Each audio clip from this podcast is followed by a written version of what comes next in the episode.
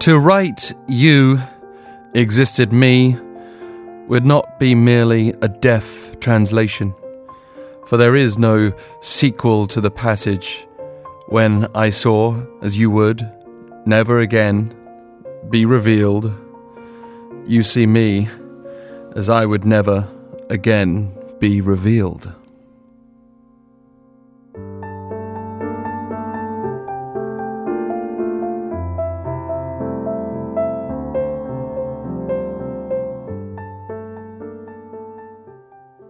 Those words from Epitaph, a poem from this year's Pulitzer Prize winning poet Forrest Gander, who's on the line with us now. Uh, belated congratulations on your prize. Good morning to you. Thank you. Thank you so much. Well, I, I have to say, I don't know whether I could possibly do your words justice by just reading them out, but um, they're, they're certainly stirring. Can you give us a quick overview of your approach to poetry? It's obviously not in that example the uh, the traditional rhyme format. Uh, and by the way, I don't particularly think poetry should ever necessarily have a certain rule or rhyme to it. But you, as the expert, can you explain to us your approach to putting these feelings into words and words into poems? Yeah, sure. Um, though I wouldn't call myself an expert, I distrust experts. I think that it's good to keep. Uh, I think as soon as you think you're an expert, you begin to repeat yourself, and that that's the death of an art. And the word that you used to describe my poetry, thank you so much, is the word that I care about the most. You said stirring, and um, I think that what I want with my poetry is um, is something that's emotionally resonant in the reader, not um, not a poetry of um, of I- ideas or information, but a poetry of a feeling and inquiry. Sometimes poetry spurs from feelings or, or situations which seem impossible to put into either rational language or, or, or language that flows in a conversation or prose form. Is, is that um, something that drives you also? Yes, that's exactly it. I think you're right on uh, on on target with that. That you know, this is the first time in history, uh, in human history, that we've ever been so dependent on uh, constantly rational language giving us information, um, and yet there are other ways of understanding the world and ourselves and of using language that have always been used um, by humans, uh, which is why poetry has occurred in every culture that's ever been studied. That the shamans and the poets were the ones that were investigating intuition and imagination and um, rhythmical power um, that uh, also make meaning for us, but not just informational meaning. I, I grew up, um, as many people did in Britain, studying poets like William Wordsworth and and not necessarily appreciating them at the time, but in hindsight, appreciating much more some of those attempts to capture the origins of the soul and meaning. Uh, who are the poems that inspired you first? Well, um, my uh, my mom read me poetry, and it was the rhythms that I remember the most. She read me Edgar Allan Poe and Carl Sandburg. I think for a lot of people, the best place to um, to discover poetry is in their own time. It's hard to read poetry for the first time that was written a few centuries before you in a language and in a cultural context that's so different from yours. Right.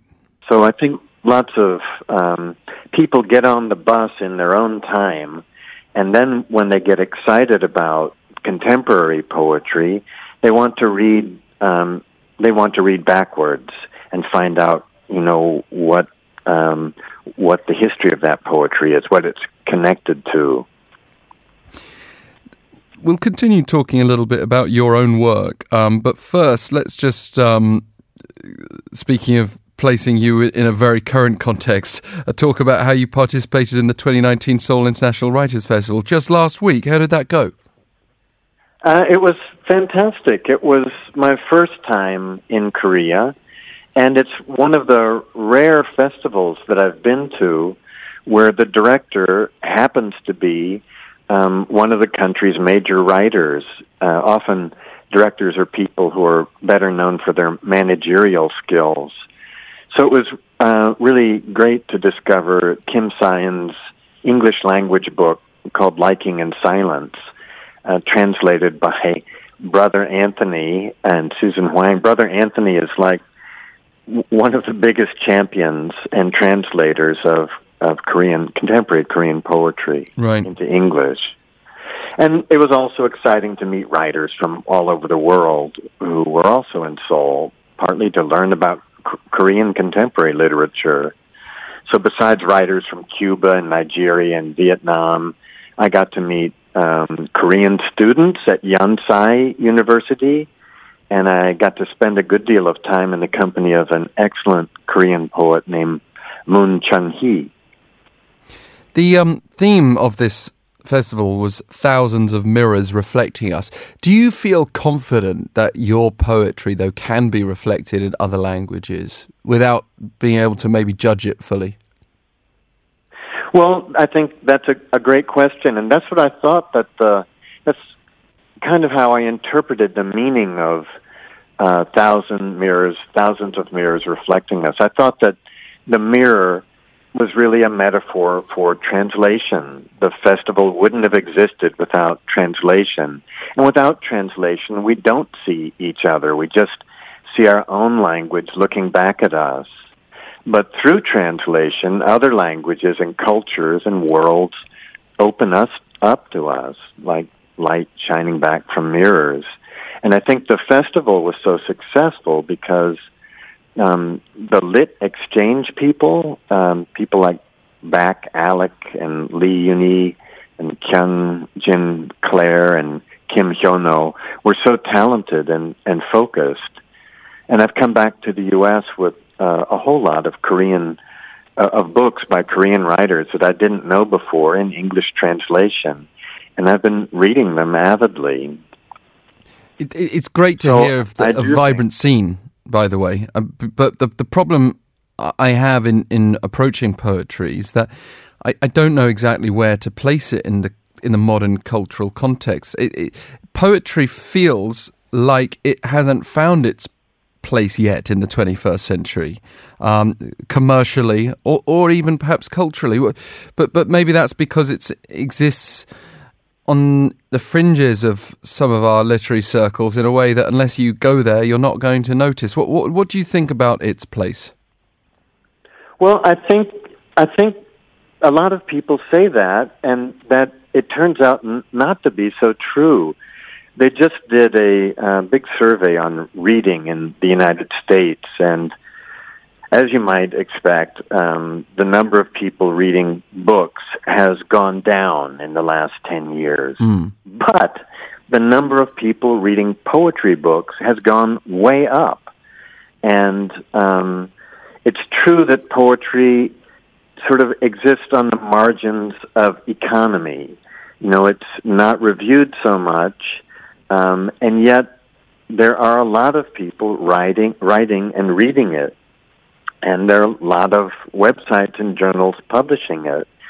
And I think it's because in an age of spectacle like we live in, and technology and really fast paced um, uh, incoming, that um, people are feel an emotional, intellectual, soulful need for something more reflective. And um, and that the young people, it's young people are still turning to poetry and finding it. That that's happening, but um, not everyone's noticing that. Is there um, also a sense that it's it's difficult to keep a lid on poetry. In other words, uh, you could have uh, a poem that's very easy to reproduce online and, and keep the copyright infringements upon, uh, whereas a whole 350 word, sorry, page novel is going to be a lot harder to uh, to reproduce in the same way. Well, that's probably true too, um, and I think that you know literature's um, do different things. You know, they connect with people that need different things from literature, and um, but that um, people are connecting with poetry still. Your award came in line with your latest book, uh, Be With, a collection of elegies grapple with sudden loss. And again, these are the kind of themes that I, I suspect almost all of us listening right now could could be very stirred by, to use that word again. Can you just describe for us a little bit more, though, how your book um, of poems addresses that? Um, sure. It, um, so in in any um, in any place that I've been reading from this book, uh, people come up to me afterwards and say, "Oh, this is my own experience. Um, so many of us are dealing with family members who have dementia or Alzheimer's, and all of us at some point are dealing with um, the loss of loved ones. So in this book, I'm writing about different kinds of loss, like you say, but also about what survives loss, in particular, how memory and love and intimacy might continue in the wake of diseases like Alzheimer's or in the wake of a lover's death. Because, you know, what I found was that in any deep, significant relationships, your identity merges with someone else's identity. And it can be very difficult to even recognize yourself when the person who could verify all your memories, your experience, what you call your life is gone. So the book is is working through um, uh, a trajectory like that. In your poetry, you you you seem to be quite experimental, even with the um, use of italics. Uh, the the poem I was reading before from Epitaph, it it felt like I needed to put a little more emphasis on the words in italics as I was reading. What, what's your intention there? Well, I, I think that um, the sense that uh, any of us speak in just one voice is is usually a mistaken sense, and that that's you know the um, the person who thinks their one voice speaks for everyone. The you know the metaphor for that is you know the atomic bomb. It it it's a voice that blocks out all other voices, but inside any of us, um, there are m- multiple voices, multiple ways of using language, um, multiple ways of perceiving what's going on. And so I'm interested in um, in bringing um, the richness of the different voices inside us into my poetry, and um, every you know, in, in terms of formal experimentation, every rhythm carries a different emotion, and every form is a new idea. And no art can just repeat itself endlessly. We we can't just write the way Wordsworth did, or um, if Korean poets were just repeating things, they'd be writing poems extolling warriors and royalty, and writing in Chinese or um, Hyangga as they did in in their old anthologies and no one wants to do that anymore yeah. because we want to write for our contemporaries. Yeah it, it seems to me like a successful poet manages to express these things without sounding pretentious. That's so and yeah i think so too. Yeah. Um, i don't want to sound pretentious. And at the same time though i don't um, I don't think that we need to patronize our audiences by just writing like Twitter poems that right. Um, we can, um, you know, we we want people to use their intelligence and to um, engage with um, the word in a way that's more active than like passively watching TV. Well, Forrest Gander, Pulitzer Prize winner. You have to keep getting used to hearing the sound of that, I'm sure. Um, thank you very much for taking the time to speak with us today. We're out of time. All right. Thanks so much for your questions.